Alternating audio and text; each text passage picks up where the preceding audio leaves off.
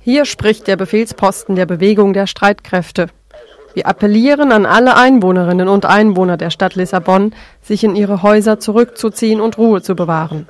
Wir hoffen ehrlich und inständig, dass die Schwere der Stunde, in der wir leben, durch kein Unglück gekennzeichnet wird.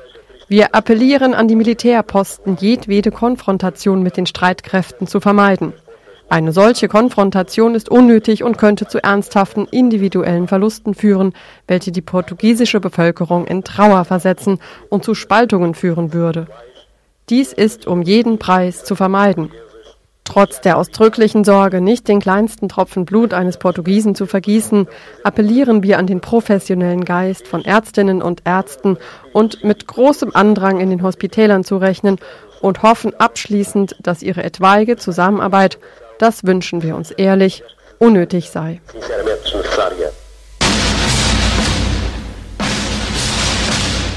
In unseren Ohren mag es befremdlich klingen, aber heute vor 40 Jahren setzten ausgerechnet bewaffnete Truppen, bestehend aus Militärs und Studierenden der faschistischen Diktatur in Portugal ein Ende.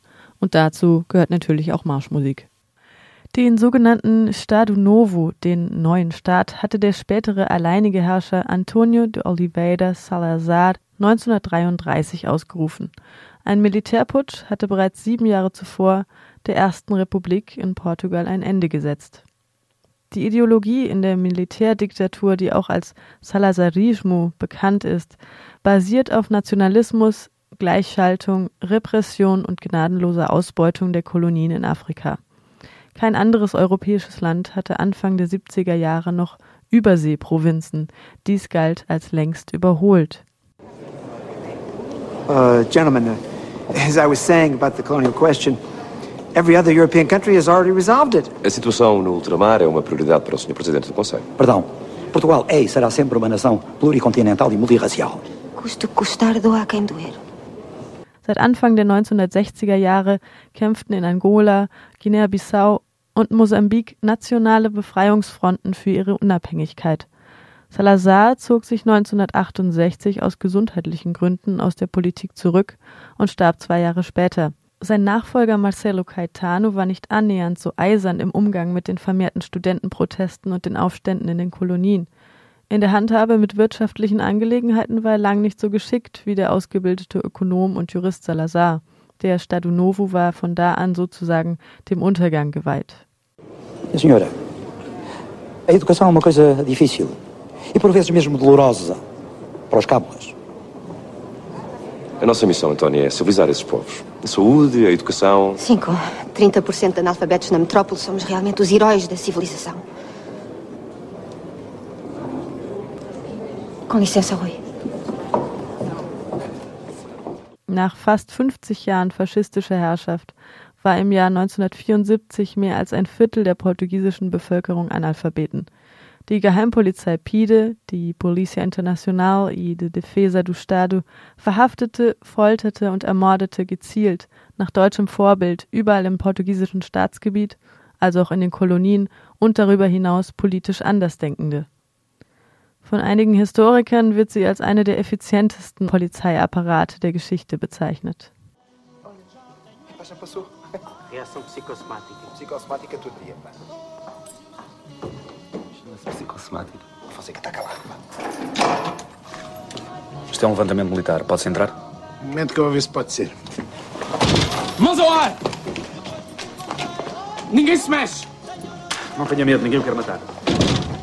Feche a porta-chave e siga-nos. Um 0.20 Uhr am 25. April 1974 ging das Lied, das die Revolution einleitete, über den Äther von Radio Renascença in Lissabon. Grandula Vila Morena von Zeca Afonso. Und auch hier schreitet im Gleichschritt die Bewegung der Streitkräfte, die Soldaten, die den Krieg satt hatten. Im Portugiesischen als MFA, Movimento das Forças Armadas, bekannt. Der Liedermacher Zeca Afonso, selbst ein Dissident, ein Intellektueller, der sich vor dem Staat versteckt hielt. In seinen Texten kritisierte er auf subtile Art und Weise das repressive Regime. Grandola, eine Stadt in Alentejo im Süden des Landes, hatte den Ruf einer kommunistischen Hochburg. Vivemos momento histórico como talvez desde 1640 não se vive. É a libertação da pátria.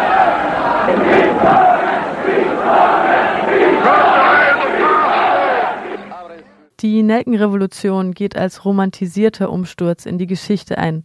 Die wenigen Militärs, die noch auf Seiten der Regierung waren, liefen zu den Streitkräften über. Es gab lediglich vier Tote, die aber nicht von den Streitkräften, sondern von der Polizei erschossen wurde. Die Menschen strömten trotz des Aufrufs, genau dies nicht zu tun, auf die Straßen und steckten den Soldaten Nelken in die Gewehrläufe. In Portugal spricht das Datum 25 de Abril auch heute noch für sich. Kulturzentren werden danach benannt. Das Städtchen Grandola kokettiert mit seiner Geschichte. Im Jahr 2000 kam der Film Capitães de Abril in die Kinos, bei dem die international bekannte Filmemacherin und Schauspielerin Maria de Medeiros Regie führte und sich selbst zusammen mit Joaquim Almeida in den Hauptrollen besetzte. Fogo! Dispara tu! Dispara! Dispara! Abrir fogo!